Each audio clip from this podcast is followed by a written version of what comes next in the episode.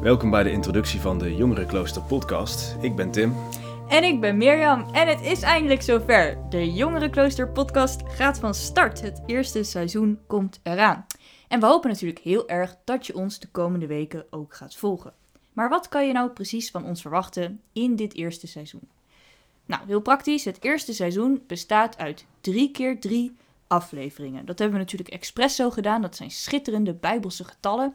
En elk blokje van drie heeft ook zijn eigen thema. En wat komt daar dan in voorbij?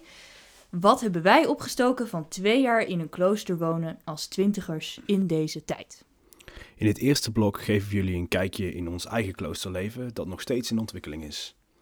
We zijn als jongerenklooster begonnen in 2018 op klooster Nieuw-Sion en nu op zoek naar een eigen huis.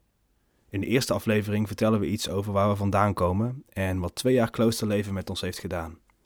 In aflevering 2 gaan we praten over de grootste aantrekkingskracht van het klooster, de stilte. In de laatste aflevering gaan we in gesprek met Nadia Kroon, een jonge vrouw die een tijdje was ingetreden en over haar ervaringen een boek heeft geschreven. Ze is nu, net als wij, op zoek naar een nieuw klooster.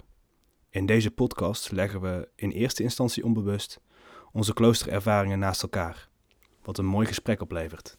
Want waarom zou je nou als twintiger in een klooster gaan wonen?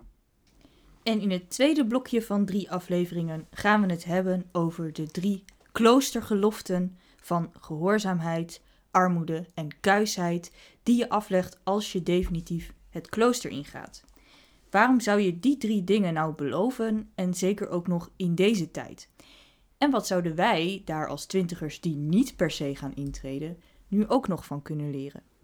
En in het laatste blokje gaan we drie afleveringen praten over het getijdengebed. De motor van zo'n beetje ieder klooster en dus ook van het jongerenklooster.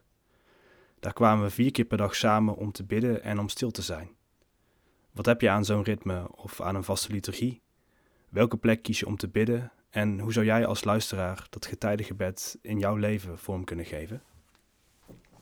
En als bonus wordt ieder blokje van drie afgesloten met een vierde, kortere podcast, waarin we heel concreet iets gaan vertellen over een oude bron of tekst uit die eeuwenoude kloostertraditie.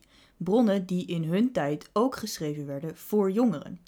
Samen gaan we kijken wat die teksten onze huidige generatie jongeren nog kunnen leren.